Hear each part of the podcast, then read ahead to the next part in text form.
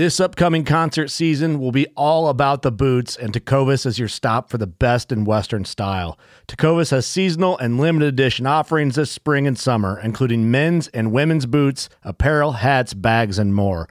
All Tecovas boots are made by hand in a time honored tradition with timeless styles that are always on trend. And Tecovas has first wear comfort with little to no break in period. It's hard to find this level of comfort paired with this level of style. Stop by your local Tecova store, have a complimentary drink or two, that's WCB style, and shop new styles. The smell of fresh leather and friendly staff are at your service. Many stores even have leather custom branding to make your boots truly personalized. And with regular live music and events, there's no in store experience like it. If you can't make it into a store, just visit tecovas.com. That's T E C O V A S.com. They offer free shipping on all boots, as well as free returns and exchanges, and ship right to your door. Go to tecovas.com and find your new favorite pair of boots today.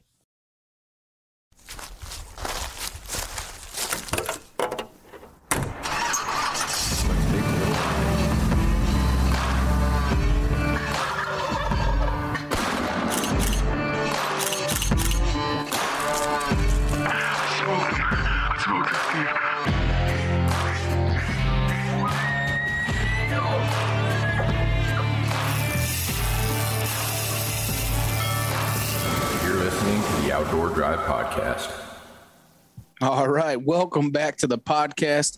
This is episode 148. We have actually we're kind of turning the pages and doing something a little bit different. Kind of, I guess we're back to the fishing world as I don't know. We've done a couple. we're, we're flipping the script. We're, we're going from early season deer back to uh, some saltwater. I guess that's what you probably should do this time of year, right? Yeah, you got. I mean, what are we all doing right now? Yeah, you're planting, you're watching velvet, but in reality, you're in the you're out on the water. I mean, in all reality, I mean, how many how many preseason deer hunting podcasts should you listen to this time of year? You got to break up the monotony with something different. Right, you know, beat a dead horse type situation. yeah. Well, let's get this thing underway, man. This is your boy East Coast Trev, and This is Steve. what's up, man? It's uh, it's been a little crazy, huh? We haven't. I, we did the John Skinner one last, you know, this one here, and it's just been it's just been craziness. It's that time of year. I guess it's always that time of year for I us. I thought about it today. I was like, wow, we have not sat down and had a conversation other than like real quick two minute business calls since that episode. It's just been like go, go, go. and it i mean it only gets busier for us from here on out right i mean it's just nuts Yeah, well, you can still find us here. we're always we're always here every single week i promise you that right? I hey you know what? One of the good things is that we do have hunt stock coming up here on uh, august 12th so we'll be together for that and be able to hang out and kind of I, I think it's always like i think the shows fall in such great times because like we have a real busy time. We go to like a show or get together and then it breaks it up and then we go Yeah, we craziness and kinda then it like- like slows it down a little bit. Let it all go at the show. Get caught up, have our fun, make some stories, and then we're like, okay, we need a two, three month break. Yep, and then go back to doing what we're doing. Like it just gets nuts that way, man. But no, I, I'm I'm kind of excited to kind of like dive into the whole fishing aspect. I think it's it- you know it's been a long time coming. We've had some type of po- some fishing podcast before, and kind of before we really tail right into like serious hunting podcasts to kind of break it up and have some good fishing content um, because we had Mike Iaconelli. If you guys missed out on that one, that's a really good one uh, to go back and listen to. It was a couple episodes episodes ago, and then now having John Skinner. So kind of like you have two legends from different You parts of the world. fresh, and you got the salt, and you got the best of both worlds.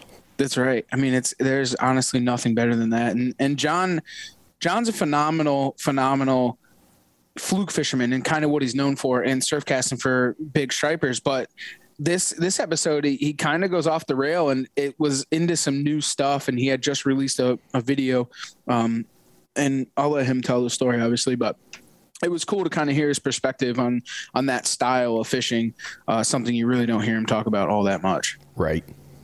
It's just it's kind of cool you know what i'm saying it's it's definitely When- when- it's, it's my world when you take a legend who has perfected one method and you can't quit raving about a new method, it, it's kind of a shock. It's it's like, hey guys, you should probably look at this. It's kind of funny because you know we had talked about you know that that method, and then now you know it's like it's like when you b- buy a brand new car and you think that you're the only color car that's on the road right? And then after you get that car you drive by 25 of the same color right? Yep. so after we had talked about you know the flutter style spoons i'm on the water today and and seth's like hey dude that dude's using a flutter spoon. That dude's using like constantly we're like dude those they're everywhere. Like everybody's fishing with them. Like that's like the new thing. So i'm kind of excited to check them out to be honest with you Yeah, it's a little wild. something a little, But- a little different. I, I mean, you couldn't have put it any more eloquently in as you did with the car because it is so true. You've never heard, you never seen, and now all of a sudden it's everywhere overnight. It's everywhere, man. Everybody has them, and it, you know it's a, it's a good thing, honestly. And you know, as we had talked about, kind of in this podcast too, is that that that area of fishing has been doing the same exact thing since the 50s. I mean, everybody fishes the same exact style every single day. I mean, every charter boat in the fleet fishes the same exact way. On this portion of the moon tide, they're fishing bucktails. And then they then when the tide starts to slow down, then they diamond jig. Or you know what I'm saying? You have some of your trolling guys. So like it's the same techniques all the time, constantly. And nobody's really perfected or done anything new. Like I mean, other than back in the day, they used to drail fish with herring and stuff like that, which is literally just a metal drail. And maybe, you know, Steve would probably understand this, and maybe some of our older listeners remember the old, like, it looked like chain link, um, uh, it's, it's like chain link chain that was in the toilets yeah. and they would have okay it's literally that dude it was a it's like a f- seven or eight ounce sinker and it has a piece of that chain and then it's attached to a hook.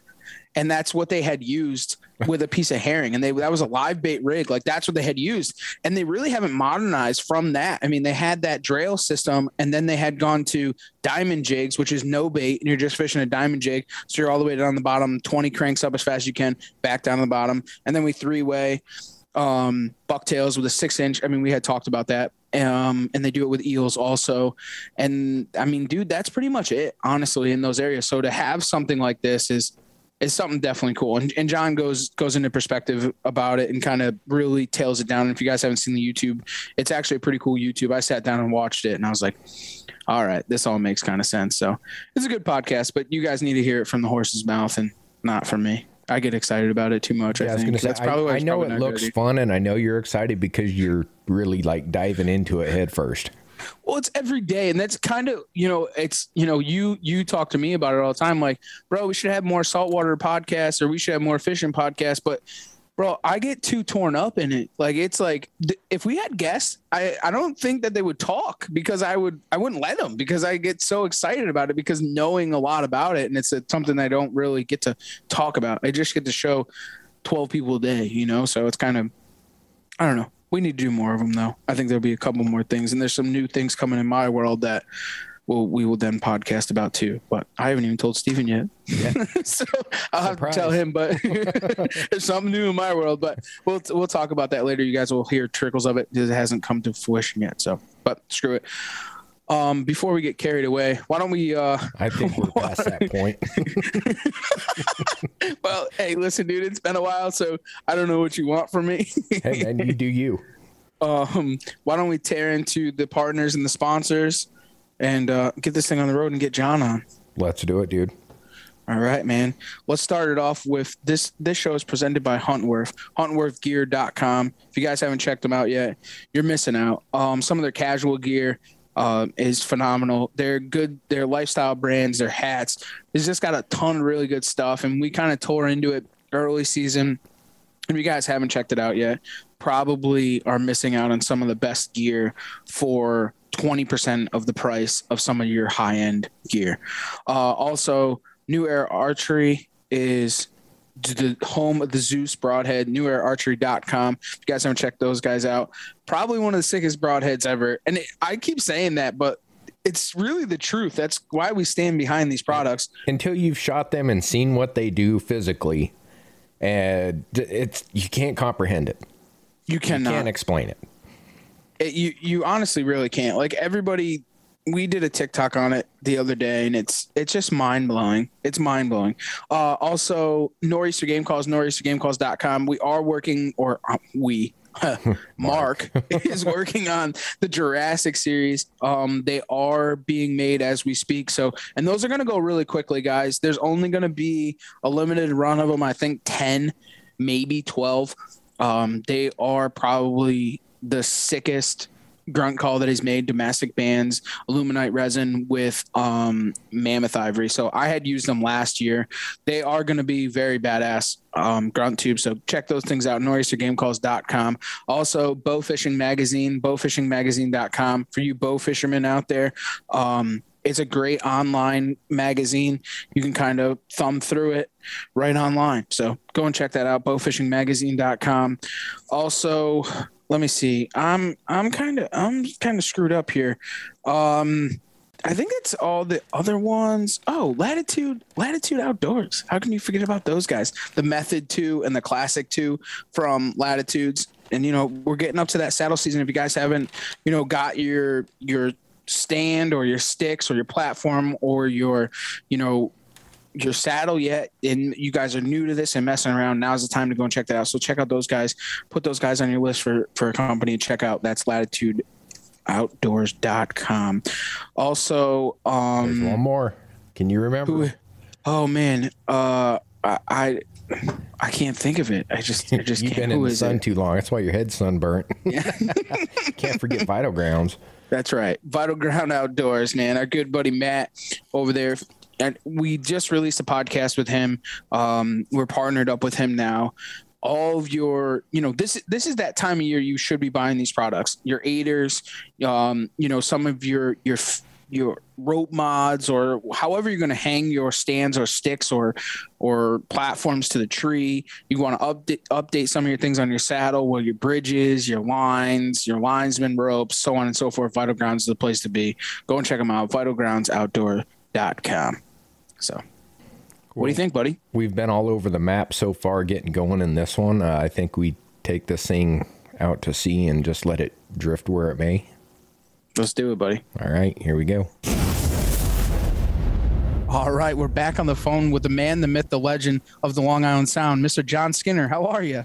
Great. Thanks for having me. Hey, thanks for taking the time out of, you know, it is fishing season and things are really good and hot and heavy out there. So we don't want to take you away from all that too much. That's right. I spent most of the day on the water today. So, How was it? You know, I got, I got a lot of fluke. I probably had, you know, I had at least 40 fluke. Uh, four keepers. I, you know, I, you know, I got my limit. That's a New York limit, uh, Right. for Fort 19. But yeah, it was a lot of work, you know. And uh, this was in the Sound Buoy Five um, off of Riverhead. So I, I know one of you guys is Connecticut, so you, Yeah. you know where that is. Um, but yeah, you know, it's a shadow of what it used to be. And uh, and you know what? I, I wouldn't have had those fish without the trolling motor. And it seems like every single trip I'm making this spring, whether it's weak fish or it's fluke, I'm like on that trolling motor the whole time because you, you know the fluke fishing is tough and you need a perfect drift, and the trolling motor can can do that for you. And you know, when I went out, I had wind against current in the beginning, and then the wind picked up, and it was I, I needed to run a contour line. And the wind, if you you know if you didn't use the trolling motor, you just blew quickly across where the fish were. They were on this slope in 40 feet, but you would just blow right across it if you didn't you know use the trolling motor. The trolling motor, I could stay on it, and uh, that's that's how I caught. So yeah. That's very important, huh? I, so are you using some type of like spot lock or something to set a drift or? Uh, so I'm I'm just manually doing the drift. I mean, sometimes I'll put it on autopilot, and then I'll I always tweak the speed manually. I don't put it on cruise control because I want to adjust the speed to the feel of the rod and the and the angle of the line, the bucktail, all of that. So I'm tweaking that speed manually. Um, I will often uh, set the uh, set it on autopilot just for a direction. Um, but today, this contour line is kind of curved, and at the time, um, I just basically had to keep pushing myself into the wind a little bit to keep from blowing across the ledge. as opposed to staying on the ledge, which is what I needed to do. Um, however, you, you, mentioned spot lock. You know, I'm fishing by myself. I'll tell you what, when I'm fluke fishing, I and by myself, I use spot lock all the time. As soon as I hook up, I mean, I don't even mean when I catch a fish. As soon as I set the hook, I hit spot lock because I don't want to waste any of the drift. You know, I want to I, want to pause the drift, get the fish in, deal with it, and then resume the drift. And so I use spot lock like crazy when I fluke fish by myself. That's crazy. Hey, let's let's do one thing. Let's turn the key. Let's get this under, thing underway. For those that have been living under a rock in the sea, why don't you tell everybody who you are, where you're from, and what you do, John? Um, yeah, the hardest part is what do I do? Um, yeah, so all right, so yeah, John Skinner. You know, I I grew up on the North Shore of Long Island, um, but I, a lot of time spent uh, surf casting the South Shore, ocean beaches, um, inlets, all of that, and. Uh, but know, yeah, I do a fair amount of uh, boat and kayak fishing. I spend half my year now. Uh, I retired from my day job a couple of years ago, so I spend six months of the year uh, up here, the regular fishing season. You know, beginning of May till mid-November, and then I go down to uh, Pine Island, Florida, which is Southwest Florida. It's uh, by Sanibel, Captiva, in that area, and um, and I and I fish there. And the hardest part is that now there's no break. You know, usually when you're up in the north, you you've got this, you know, five and a half month downtime. You get cleaned up, organized. Now there's no time. It's like uh, I'm in Florida, and then boom, um, it's the beginning of fishing season again, and then it ends, and I'm in, and it just around and around it, it goes. But um, yeah, and what do I do? Yeah, so all right, yeah. Um, so I'm getting to be known as one of these influencers, you know, YouTube and all that. Yep. Yeah, I've got a, I've got a really excellent YouTube channel, and um, I would rather be known for my books because I, have done, you know, I've written four books and I've been writing a long time and was doing that before there was a YouTube. Um, but yeah, I'm I'm probably best known for YouTube because you know, that gets into everybody's home and. Uh, yeah, so very, uh, John Skinner Fishing is the name of the channel. Yeah. So it's kind of funny is that uh, so one of the captains that I work with, I was like, oh, we have John Skinner coming on the show on uh, on Tuesday, and he's like, oh, that's that's like Mister Rogers of the fishing world, like just that calm, cool, collective gentleman who goes through and just really, I mean, we we think of you as you know the OG of of the fishing world on YouTube. Well, I've I've been called worse things than Mister Rogers, so I'm, yeah, I'm I'm I'll, I'll take that. I'm happy with that one. Yeah. Sorry, I didn't yeah. mean to break it to you, but no, that's that's fine. That, that's fine. It's, I do. Uh, yeah. I was very interested in what you were saying before. You know, I kind of took you away from it, but with that, with fishing that contour line and using a spot lock and stopping the drift in the middle, I think that's like that's a really cool thing because you're not missing out on any of the other fish throughout the drift. Like when that's a normal right. person is out fishing, they're they're fishing, fishing, fishing, fishing, catch a fish. Now they're drifting. Now they're taking care of the fish and the drift, and then now they've could have gone over some of the best parts of the fishing. Right. Well, it's not only that. I mean, underwater my underwater videos that you know that's something that I've done for, for years, and um, I've got you know beautiful underwater fluke videos on my YouTube channel. Shows that you know sometimes you've got multiple fish following you, so you can imagine if you um, don't lose any ground. You know, the, I mean, basically they're following something, and then if you hook one of them, you bring it to the top. Well, what's the fluke going to do? Is he going to swim off? Well, maybe, or maybe he's not going to go anywhere. And uh, when you resume that drift, well, maybe it's still there. I, I got to tell you, many times, as soon as I start that drift back up again, boom, in again. I mean, even today for a bit there, it was you know up down, up down, up down. You know, and uh, I think that's got something to do with it. But really, I started doing it just to not get knocked off my drift because the reason I'm using a trolling motor is I'm trying to work a tight line. So if I like uh, start unhooking or you know and bleeding a fish or doing whatever I'm doing, well, I'm, I'm going to get off it. So it's, it's uh, literally I set the hook, I hit the anchor button on the on the remote and, and anchor the boat.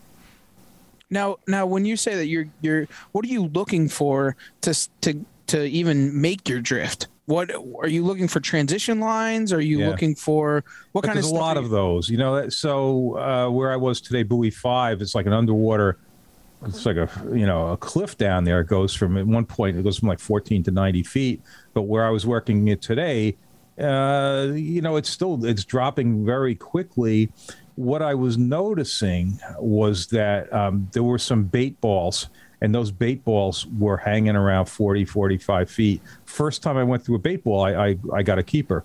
So I started jiggling around a little bit, and that just seemed to be where I needed to, to be. And it's on the slope. You know, if I you know, go one one way either direction in or out. I'm going to go deep in a hurry, or I'm going to go shallow in a hurry. So just, you know, and that you know that was today. That's the way it was today. But uh, two weeks ago, there happened to be one spot there. You know, it was a much more subtle drop, but the, the fish were in one general area there, one tight. Now, area. do you find as the season starts to progressively go on that you're moving into deeper water or shallower water? Well, or- what happens, unfortunately, so as the season goes on, like I so I start the season in Peconic Bay, and that has not been good the last couple of years. It's been quite poor. But suppose it had been good. Let's say it was good. Um, around now, around Fourth by the Fourth of July, usually you're about done in there, and then that's it for the summer. You're, you're finished, and you never get a you don't get any kind of a full run or anything like that. You know, the fluke vacate that water gets warm. The fluke vacate the Peconics. It's done. Uh, in the Sound, boy, you know, June is often, uh, you know, used to be like mid May to about the 4th of July was good. And then throughout the summer, you had a lot of smaller fish and you could cull some keepers out of it. And yeah, you, you can try deeper. I've, I've never, I can never say that, oh, gee, it's, you know, the end of June, I'm going to go fish deep now. I, I've not seen that. You know, I basically, like today, I, I had most of my fish in 17 feet but the bigger ones came in 40. So you just kind of have to work it around a little bit and, and, and see what you can find. and you're just moving your yourself progressively out and in, just trying to find where those fish are starting Um, to hang out. I'm- I'm gonna try, like, maps or Well, you know, I've got nice plotting software. I mean, first of all, I've fished the area a long time, so I've got Right. old marks. But even when I'm not, I wasn't on old marks today. Um, but I've got um, the Humminbird Coastmaster, uh, the, the good stuff on there, and so that that's very nice plotting software. And it's not even like it's an expensive unit. I mean, it's a, a Humminbird Helix, and you know, so you've got a nice visual of um, you know what what the contour lines look like. And actually, where I was catching them today even if you zoomed into like a hundred foot scale, the contour lines were so close together, it was like black on the screen. I mean, it was, you know, it was a really tight drop, and that just happened to be where some better fish were. And and even better wasn't great. You know, it was like the keepers were all 19 to 22 inches. You know, we're not talking seven pounders here, but right. the keepers, yeah. And and do you see now with? Do you think that the regulations are where that they should be with the fluke? And you think that uh. it's? I mean, what what's your thoughts on all of that? Sounds like a rabbit hole to me. Yeah. well, you know, look, I I've said for a long time, you know, fluke has been on a, a gradual slide for a long time. The the best fluke fishing I saw was probably you know roughly in the around 2010. If you want to see good fluke fishing, you go to my YouTube channel. You watch my first fishing videos that were posted in 2010, and it's me and my two kids, and we are bailing fluke, plenty of five pounders. The limit w- was 21 inches, two fish, and it's May 16th, so it's you know mid May. In fact, it's where I was today. It's buoy five. It was uh, in, in in the Sound, Roanoke, uh, Riverhead, and uh, you know that was when fluke fishing to me was at its at its peak. Well, you know for the Sound and and I know Peconic Bay was much better back then. And then it's just been sliding and sliding. And actually, this year seems like it's slightly better in the sound than it was the previous three, but you know, it's it's horrid compared to what it used to be, and Peconic Bay is horrible compared to what it used to be. And so, what's causing it? I, I you know, I'm, I, I don't know. Um, you know, and I never go after the commercial fishermen for anything. I really just don't.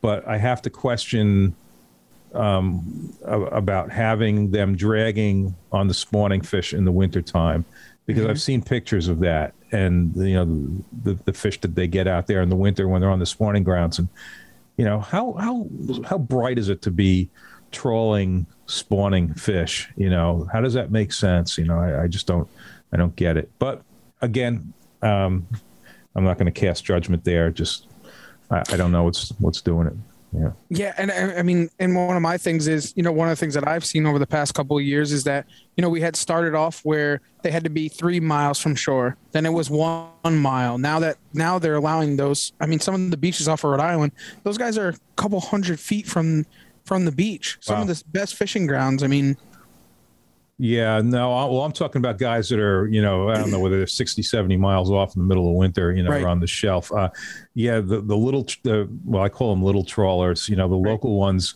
Yeah, I, I don't know how, see, in New York, they have a pretty tight poundage limit. You know, they might be allowed like, you know, 40 pounds a day or something. Geez, if it's only 40 pounds a day, they might as well just go out and hook and line. I had 40 pounds today, you know, I mean, right. you know, um, probably burn a lot less fuel and you know be a little gentler on the bottom and everything else. But uh, yeah, uh, yeah, I, I don't know what they do up in Rhode Island or or Connecticut. Right. Well, we can just keep moving on and try and do our part as fishermen and and hope for the best, right? I mean, Yeah. we can only do what what we can control in our own. Yeah, you got to hope nature sorts it out too. Yeah. Absolutely. I, I kind of want to switch gears because before the podcast we were talking about Plum Gut and the Sluiceway and and those those areas and those are areas that, in my opinion, if you were to talk to some of the local fishermen from the Connecticut shoreline, they would talk about how some of those areas aren't what they used to be back in the 2000s, right? Well, two thousands. No, it was like it 90s? was- ever, ever, ever. Yeah, you know, ever, okay, yeah, okay. yeah. No, it's no. I'm laughing because yeah, I used to do a lot of that. Uh, a couple friends of mine had boats in Orient, and um, you know, I'm thinking back in you know in the '90s and stuff, and but you know they had been doing it well before then, and. Um, yeah, like the Sluiceway might be the best example because that was the place for big bass, and I'm talking about the 50s. My friend's got a couple of 60s out of there. You know, that was the place. And you know, he lives in Florida now, but in his final years here, he would go out there and catch nothing. You know, this guy he was a pin hooker, so you know, this Right. is somebody. You know, he was a teacher. He had off all summer. He pounded the crap out of it. You know, so he knew it very well. And in the end, there was like nothing there. And I don't even know that, you know, maybe somebody's fishing it there at night now these days, but I've not heard any. Uh, you don't even hear Sluiceway anymore. No. I, I think it's it's kind of got wiped off the map, more or less. Guys don't talk about it or fish. Right. And, you know, it's funny. Uh, I I got to interview uh, Mike Laptew years ago. I think you know who he is, and uh, Absolutely. and um, he it was his feeling that the next world record would come out of the sluice way. You know, and he's dove all over the place, and and he said just from his observations, he said that's the place. You know, and, and so now, yeah, like you said, it's been like it's been wiped off the map. You know, and um, so one, so uh, on a brighter note, Yes. so Sorry. Plum- I don't mean to go no, no, no, keep going negative. No, no. well, no, you're you're right. I mean, all this stuff. I mean, even before the slot, like a couple of years ago, you know, we would look at, you know, you see the pictures of of what the party or the charter boats, the party boats were catching in Plum Gut, for example, and they're sitting there holding 28 inch fish. It wasn't there was no slot at that point. You know, they Right. they would have been holding whatever it was they were catching.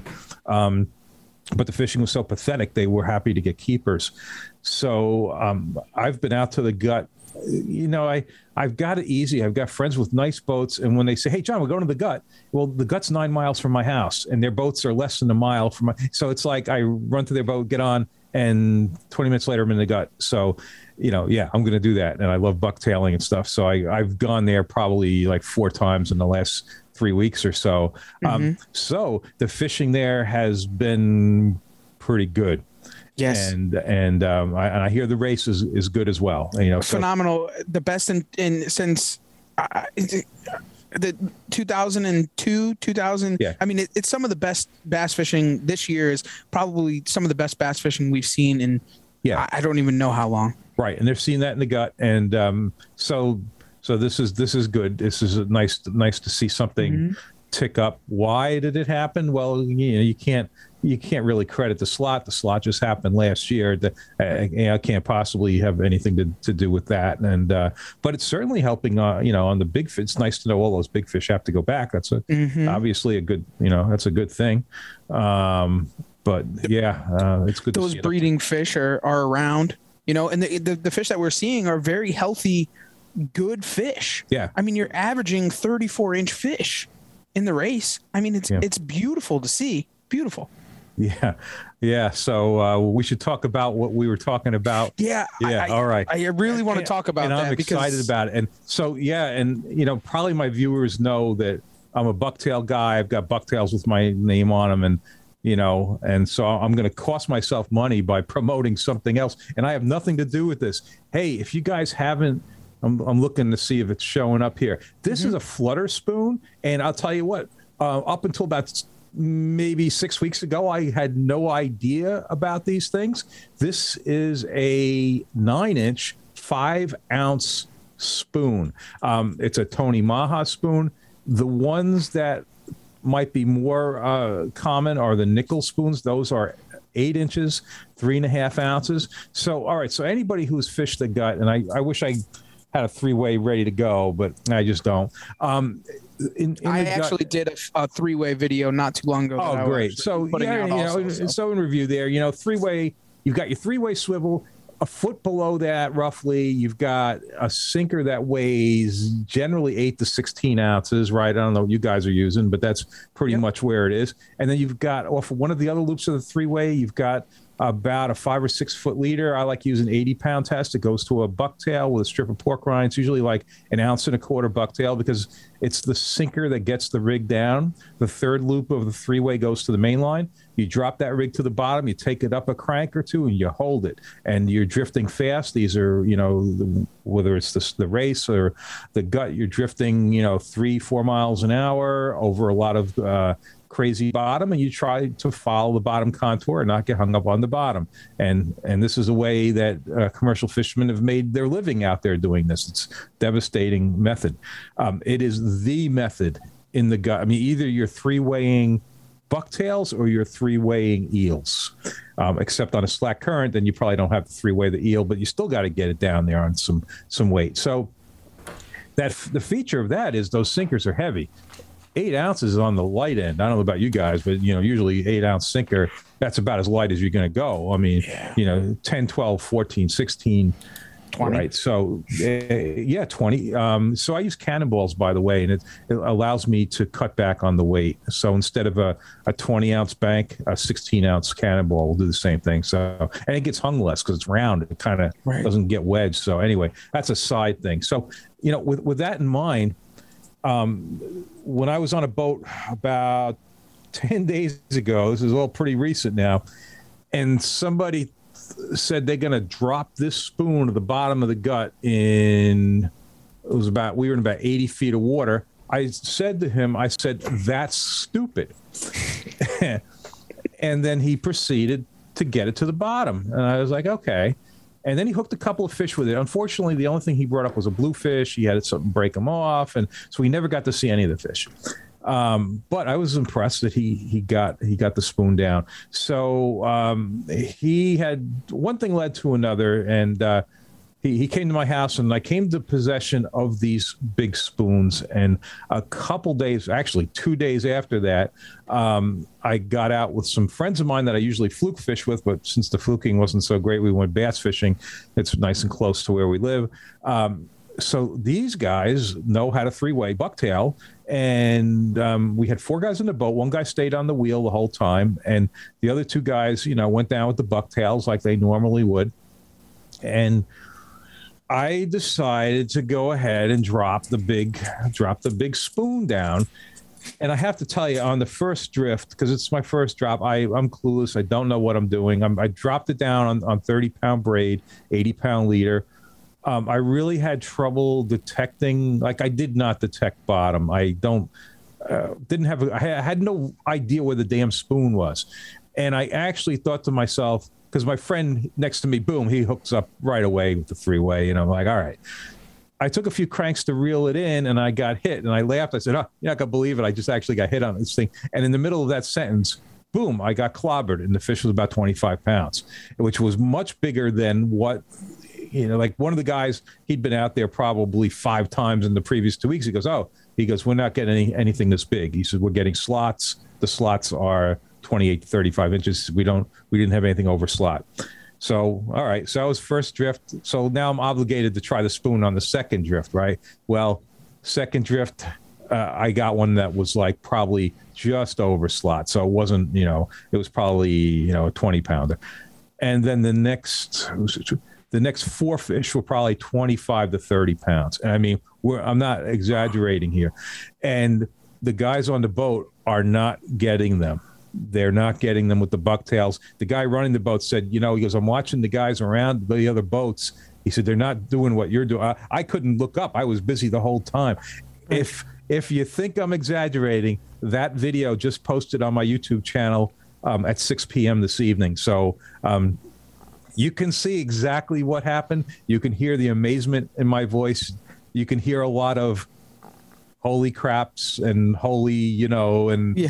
what the and uh, because it, because it's like you know, as we were going up drift, the one guy saying to me, if you told me that you were going to be able to get that spoon to the bottom of the because we were starting out just in 95 feet of water 100 feet sometimes he said if you were to tell me that you're going to get that spoon to the bottom I would say there is no possibility of you doing that. Now, the only thing we can figure, and worse than that, is when you drop it in and you look at it, sometimes it just flutters. So it's like not even going down. But I think what happens is it somehow it gets going. And when it gets going, it goes and it gets down. Are you And, uh, staying direct contact with it the whole time? uh, well, I'm in contact with it. the the The challenge I found was detecting bottom. So because it's a very inconsistent drop, you know, it will get going and it's going, and then all of a sudden it decides it's going to flutter. Now, if it does that halfway down, well, then you know, hey, I'm not on the bottom yet. You know, it's the flutter. Right. You, you just wait a second, it'll get going again. But if it does it near the bottom, eh, what I was finding is, all right, just give it a little bit. Make sure you see that line go slack, and you know you're at bottom. now, as now, here's the crazy thing. I'm sure, as you know, fish in the gut. If you go dragging the bottom in the gut, what's going to happen? You're losing your gear, right? It's over. So that trip, and, and I had a lot of fish, and I had a lot of nice fish. I did not lose any spoons. I hung bottom four times. Twice, I immediately just grabbed it, and this was only 30 pound braid, but I grabbed it and just pulled up real sharp, and I got it off. Now there were two times where um, we had enough room where we ran up current with the boat, and you know, and and pulled the spoon out by going up current and getting up drift. Both of those times, I pulled other people's rigs off the bottom. You know, I was hooking lines and stuff that are laying down there. Um, but my point is, I didn't. It's not that I got hung up in rock. It's that I I snagged line that was down there. So I lost um, no spoons to you know on, on that trip. So yeah, so the, the next trip was actually two days later. By then, I had a couple of Nichols spoons. Those are the eight inch, three and a half ounces, and um, so I tried on that trip four different spoons, three different colors, two different manufacturers. They all caught, and and the best fish I had that trip was forty pounds. Now this is Jeez. ten thirty in the morning you know, at, at this this was last week, and you know, I'll I'll post that video, uh, you know, in another two weeks. I've got I'm a little backed up on video now, but you know, I, I've got that on video. I had my 60 pound boga on the boat, and uh, you know, we did weigh that because we didn't have a boga the first time. We knew we had nice fish, so I, I brought it with me um, the second one, which was good because I, I had that that big one. Um, but yeah, 40. It was it was just a tad over 40 pounds. Great old moon tides. yeah but you know middle of the day. Oh and the best part is all that fishing is done with my the and uh, i'm not self-promoting here. It's the john skinner fluke rod the dark matter skinner fluke rod. That's what i'm using. That rod is very strange that it's able to handle because i three-way with that as well and i don't i didn't obviously design it for any of that. It's made for bucktailing fluke with 10 to 15 pound line which it does incredibly well it, the problem with that is we can't keep it in stock. But I'll tell you, it um, it was great in the gut. It's a beautiful. It turns out to be. I'd never even used one of these spoons when I designed the rod. Turns out to be by luck a great spoon rod. It's got that flex in the middle because what you do when you oh so when you drop it down, Yeah, I wanna see- I wanna hear about the te- all technique. Yeah, of course. When you when you hit bottom, you, you take it. In fact, what I do with that rod is I put my hand down on the the bottom grip and you you lift it and then you let it flutter and then you lift it and you let it flutter and you got to watch the line you know because as you're going up the slope, you know, you're drifting fast, mm-hmm. you're going starting 95 feet, going up to 50. If you see it hit, then I'll take a crank because I don't want to drag bottom and get snagged. If I take a few of these and I don't see it hit, then I'll hit the clutch and and drop a little line just to see the slack so I know I hit bottom. I don't know why it doesn't snag more. You know, I, I don't know whether there's something about the the shape of this. Mm-hmm. To me, how on earth, you know, it's a treble hook. How do you Right. get away with dra- with landing a treble hook at the bottom of the gut and not get hung up? But it doesn't. I, It's like the Rocky Mountains down there. well, and plus there's just so much junk down there. you know, that's Hundred years of fishery. Yeah. So uh, so yeah, that it, it's the most. If you watch the video, you'll just see, you, you'll just hear the amazement. And like I said, um, you know, I I make money on bucktails, and I'm losing money telling you about these things. But it's it's you know really quite remarkable that. Um, and, and you know what? I know that they I, use them in like Raritan Bay. They use them in a lot of places where it's easy to use them. It's 20, 30 feet. You know, the current's not running at, you know, three or four knots. And in fact, you know what? When we got the 40 pounder, yeah, that day the current was, you know, we were four mile an hour drift. Uh, it, it gets down and, and it, it, it catches. And not just that one. Like I said, I used the Nichols spoon. In fact, the Nichols, uh, the 40 was on the Nichols. Um, and I use gold. I use chartreuse. I use it didn't matter whatever I, it's just those it's a big f- target it gets their attention and it just gets completely out of the ordinary size. like i said normally we've been bucktailing slots in there and that's crazy because that that those areas i mean i, I don't know about the gut i haven't been there this year yet just yet but um it like the race the race has small herring in it butterfish there was some atlantic uh, mackerel in there so Wow. there's a whole solution of just different you know species of fish bait that's in there yeah and it's just it's it, it's mind-boggling that something like that would work i couldn't imagine But those, but those are but those are big baits, and here you go. Yeah. You know, adult bunker. In fact, you know what I, I- what I said when, when the trip was going on. I said I feel like I'm. It's like it's like fishing live bunker. That's because you know Mm-hmm. if you were to drop live bunker down, yeah, you would get bigger fish most likely than the guys bucktailing during the day. And I felt like that's what I was doing. You know, I was catching I was catching fish that were generally reserved for the live bait guys. You know, it's just- it's like fishing the sluice way with hickory shad like we Yeah, used so- to do back in the day right there you go. Oh, I bet that would be good. That's Yeah. insane, right? Uh, yeah, no, I think that's really cool. And like when the Flutter, they had a similar spoon that came out. Guys would fluke fish with on a yeah, three way. yeah, right. I no and I never, I Well, never. I, I, I got so. or- Yeah, I've seen it used. I've not been impressed. Now the reason why is because, to me, you need to have the right conditions for that spoon to behave. You know, whereas now this flutter spoon is different because all you need to do is hit bottom, and Right. and then you got it. Because even if it scopes out, you know, you just give it a big whip, and if it comes up, it just flutters to the bottom. You know, it, it just Right. does its thing. The fluke spoon thing, yeah. I'm, I'm. Look, you can catch fluke on on many different things, and certainly a properly presented spoon is going to work. The trick is, you know, you go out to Montauk and you've got the wind against the current. And even if you correct with a trolling motor, you're going to have the bottom current moving at a different speed. That you've got so many complex variables going on that it it makes it difficult. Whereas a, a bucktail, and I always said this in terms of surf casting, the bucktail's always working. You can throw the bucktail in the most turbulent surf like a washing machine, but a bucktail's always making a good presentation of itself. So it gives you that little bit extra, I don't know, margin of error for presentation because they just, you know, they just work. It's not compl- It's not a complicated lure. So.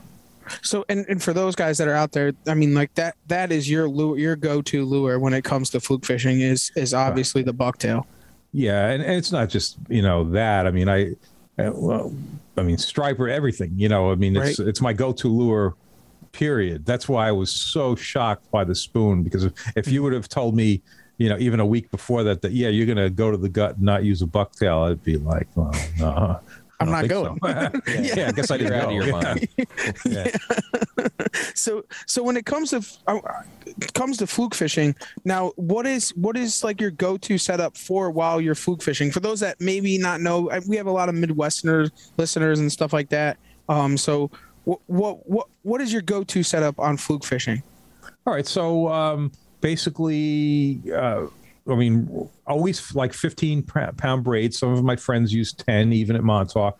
I like to go a touch heavier. So it's what is really important is that you use um, something no thicker than 15 because uh, you know you need to be able to get down through the the current, the depth, everything else. You know to present a reasonably weight bucktail. So all right, so I use 15 pound braid. You go down to uh, then a 30 pound leader. We're at the bottom. You have a surgeon's loop. That's where you attach the bucktail. One foot above that, you have a dropper loop. That's where you attach the dropper, and that can be like I like the tsunami silicone skirt teasers.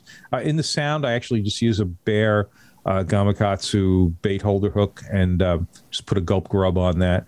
Uh, both the bucktail and the teaser, whatever it is, is tipped with a gulp grub. Um, if it's like big water, like Montauk, Block, any of that, you know, ocean stuff, even Peconic Bay, I use the six inch grubs. In the sound, I use the four inch grubs. And Wow. but the big thing is motion in the strike zone is everything. I've got the underwater video to prove that a bouncing gulp rig attracts the fish while they just swim right by a fresh strip of, of meat. They go right by it, they go right to the motion. It's like a magnet. So it's motion in the strike zone. I, I've never I would at first I was never really a believer of the gulp baits because I've never really used them when they had first come out, right? And then you start to use them and you're like, you don't even need bait anymore. Right. Because, well, like, yeah, that's it. I like- bait many years for that. It yeah. doesn't even make sense because you know, like I would use a I use a double bucktail rig, and you know, same thing as you. Uh, just have a small bucktail up, maybe a half ounce, and then you know your bigger bucktail on the bottom. And we, I would just take, uh, you know, uh, just like a curly tail or whatever, and put a strip of um, a squid on it and fish that way. And then I started using gulps, and then you don't you don't even need bait. You don't need nothing. Well, you just it- fish it- the gulp. It's it's better or worse than that in that the um the squid is actually counterproductive at Montauk because it, it attracts every stupid sea bass in, on the planet, and you know you can't catch big fluke when you're pulling up short sea bass the whole time. And there's a lot of sea bass down there. I've got some video uh, that I recorded there where there's like clouds of those things, and you know the squid they're just all over it. Um, fortunately, they're not as as bad with the gulp. Sometimes they're bad with the gulp too, but not as bad as squid. or the porgies or the sea robins or everything Oh, else yeah. which sometimes the gulps kind of keep them away Well, the gulp doesn't keep the sea robin. Nothing keeps those things away. Yeah, yeah.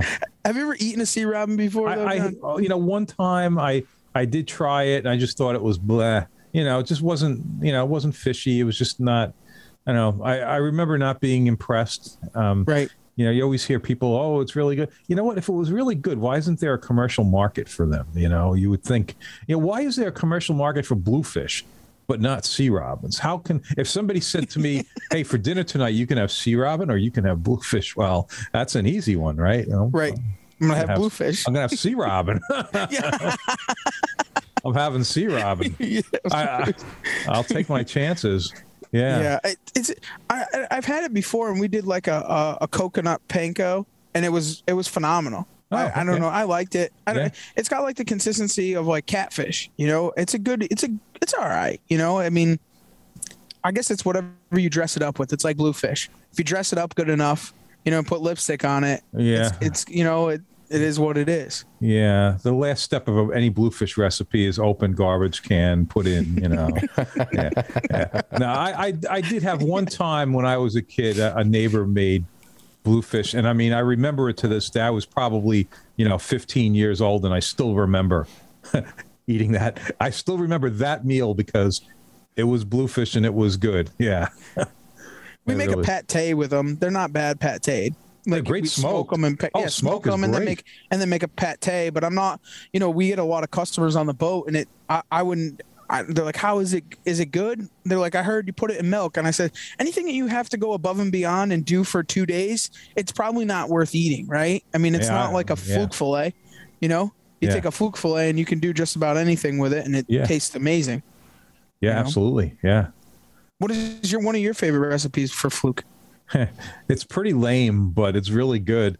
It's probably not very healthy. Um, if you take complete pancake batter, you know, so you just have to Mm-hmm. add water and you just run the fillets through that pancake batter and you um, fry it in peanut oil. Ooh, It's uh, yeah, it's now really you're good. In my language. Yeah, no, it's Yeah. really yeah. Anything in peanut oil is good. Yeah, yeah. Well, it's got a high smoke point, so it's just a good frying oil, and uh, yeah, it's um, yeah. That's probably your favorite. Well, I got to tell you another one. You know, the problem is it's my wife's favorite. She basically doesn't. She basically just isn't happy if I make it any other way. But if she's like not around, what I'll do if it's from if it's just for me, then what I'm going to do, it's going to be salt and pepper, run it through flour, and then just put that in, in a pan with butter. Just you know, Great. do that in butter, and whoa, yeah, that's really great. It's You must eat eat plenty of it then. I, yeah, Catch them all the yeah, time, right? Yeah, and you see the problem. Well, not it's not a problem, but the problem now is, you know, I used to freeze them, you know, for the winter, you know. Mm-hmm. So, but now, I mean, I'm not going to go take fluke fillets to Florida. So basically, you know, if, if I'm into, I, I just don't take a lot of them. Like Right. when when I go out with my friends, I I just take you know enough for a meal or something. Even today, you know, I I had my limit, and then you know my friend who takes me fishing and his house is on the water, so he's got a nice cleaning table. I was like, "Hey, Rick, I'm going to go use your cleaning table," and then I, you know, I give him some fish, so I don't have it because I don't want to freeze it. Although I have to say, it does. I freezes great. And earlier this year, when I had a limit, I I did um, freeze a couple, and then it was good because you know this week uh, my daughter was in town, and then you know like to eat fish, so I was able to. You know, have fish even though I didn't have any fresh stuff around, so it was, it was still good. Yeah. that is one of the great things about fish is you know not a lot of people get it so so when you do have it you always make a dish with it like when steven comes up we make thresher shark and whatever else any type of fish that we catch we just Yeah. try and share it with everybody it's kind of a, a good camaraderie meal for Oh, everybody yeah. you know it's a, it's always a great thing one one thing I, question i do have for you john is what was there some type of learning curve when you went from new england fishing to florida fishing was there a big difference for you or? Some uh yeah. Um so but yeah i'm laughing because it's um maybe i'm a little frustrated that i probably did better. So i've only been down there now two and a half winters. So there was the first half of winter and then there was um the winter of i guess that's 2020 and then 2021 so i actually did i was more productive actually in 2020 than 2021 and it has to do oh so and and the complication is that the waters are very shallow. So i fish a lot of water that's two feet or less. That's very common. And those water i mean and i was going to say three feet but as i thought about it there's not too many spots that are three feet but everything is less than you know i'm fishing everything is less than three feet almost. Um few exceptions to that. What happens is a couple of things with that shallow water is is temperature is one of them. Um, you know, we do get some cold days in Florida, not a lot, but there are days that you wake up and it's 45 degrees out. Well, if you think about snook, snook start dying below 59 degree water. Now, what happens is the, the water on the flats in the wintertime is generally like around 70 degrees, low 70s, depends on the weather. But that's the thing is that there can be wild temperature swings of that water. And you have to, you know, the fish are going to react to that and they don't all react the same. The snook are actually kind of predictable, which is a, a- something I've learned to exploit. When we get those cold fronts, they, in order to survive, they've got to go to deeper water. So, and, and the deeper water is not like it is here, where you go offshore and you know go to 100 feet or something. Um, Deeper water there is you swim up canals and and things like that. You know, you go basically inland. A lot of those canals are deeper. I mean, if the outside waters are only two or three feet, but the canals are 12 feet. Well, that's deep, you know, deep water. So they have to go there. And um, so I've been able to capitalize on that. Now, what happens is if you get a couple of cold days in a row, but now suddenly the sun comes out, Um, the deeper water lags the, I mean the shallows where it's it's shallow and muddy. The sun comes out, beats on that for a few hours. excuse me, that Florida sun, that water is going to warm up. Well, then those fish are going to head out to that water. So being able to anticipate where, especially snook, where they're going to go based on temperature is is huge. And um, so that's one part. The other part is with the shallow water, the wind blows it around and it blows it out and it blows it in. And like where I am, if you've got uh, north or east or northeast winds, any of that, if you have like, you know, 20 mile an hour wind, you could lose a foot of water. Now, think about it. If you're only fishing two feet of water and you happen to be on the part of the moon phase where you're running a negative tide, negative tide meaning, um, well, first of all, our tides are tiny. Like the, the tidal swing is probably two feet in total. So if you're on a moon phase and you're already running close to a foot below normal, and then the wind blows a foot out, well, guess what? The two foot flat, which is actually a fair amount of water. I mean, you can go running across that 40 miles an hour in your flats boat, no problem. And, you know, it's actually too deep even for tailing redfish. That's going to be mud there's going to be no water. So learning how how that all works is tough. And the other part is the wind moves the water in terms of current. And I've you know I've had to learn this the hard way. Hey, I'm going to go out and I'm going to fish. Uh, you know, uh, the outgoing water. Well, guess what? I go out and the wind's blowing against that current, so there is no current. You know, uh, it's it's it's not. Oh, and you, you, we're used to tides that every six hours, up and down, up and down, very regular. I don't know if you realize, but in the Gulf, it's it doesn't work that way. We have days where we have 17 hour incoming tides. 17 hours and what? it happens what ha- it happens on the quarter moons and then we get times where i have to look at i can't look at just what time is high tide what time is low i have to look at plots because there are also days where the tide will come in for a while. Or no, tide will, will, will come in, it'll, it'll come up, and then it will level off for three hours and do nothing, and then it will it'll continue going up again. That's a tide, you know. But but then wow. but then there's days where it starts at two in the morning, it starts coming in, and it doesn't get done till seven at night, you know, whatever it is. I mean, yes, literally 17 hour incoming tides. Yeah, you don't have you don't have the normal da-doom, da-doom, da-doom, like like we're used to. Yeah. So and does that yeah. affect the fishing? Oh, oh. So when when you have the tide coming up and then you get a flat spot, don't even bother fishing a flat spot. You, you will not catch. It's you know not any of the good fish. You know, I mean, it's like anything. You know, you don't fish for striped bass with no current, right? Well, right. you know, whether it's snook and and redfish or it's striped bass and weak fish, current. You know, there are there are universals to fishing. Um, so that's the good thing. I'm I'm a halfway decent southern fisherman only because I'm a good striper fisherman. And when I got there and I didn't, you know, didn't know anything, I I could go out and go, okay, I think there's going to be current on that point. Uh, what are those what are those birds doing over there? You know, it's all the, you know, uh, structure, current, bait, you know, the same things we look for in striper fishing. That's all important down there as well.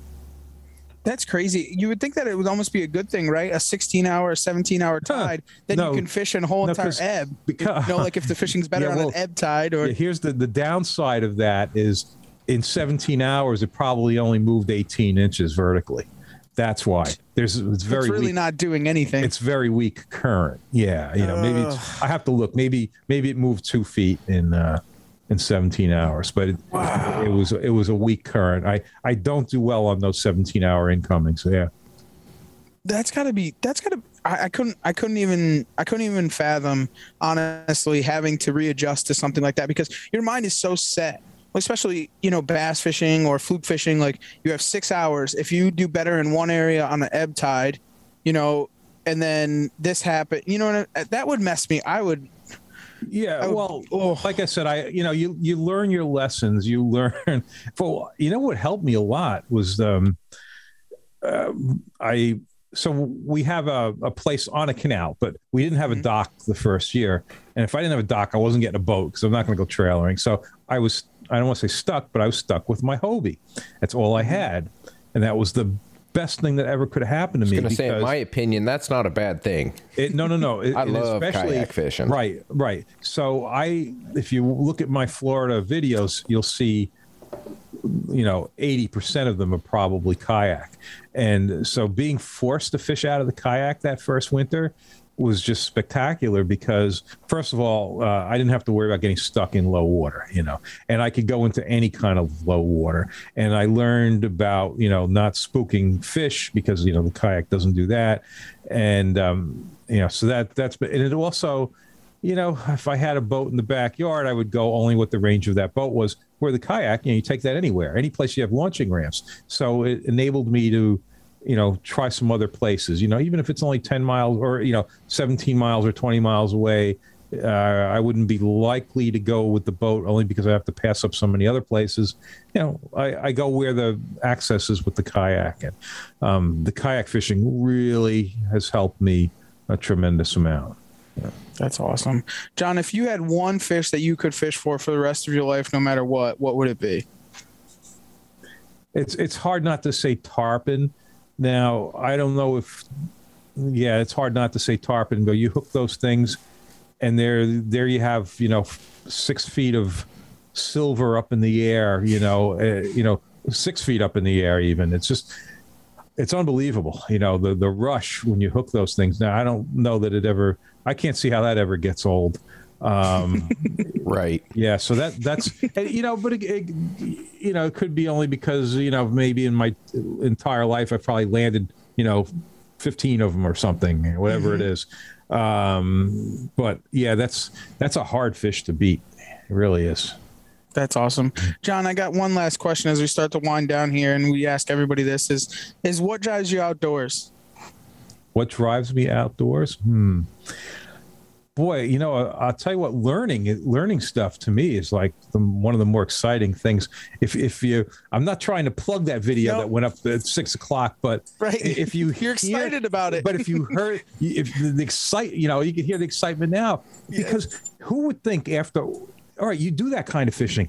Who would think after all these years, you know, with everything, you know, refined for fishing the gut, the race, Mm-hmm. how could something so drastically different come along and just bury those traditional techniques? I mean, those guys, the other guys on the boat, they they got like nothing while I crushed fish that were much bigger than what is being caught on a on a lure I had never even seen until a few weeks earlier.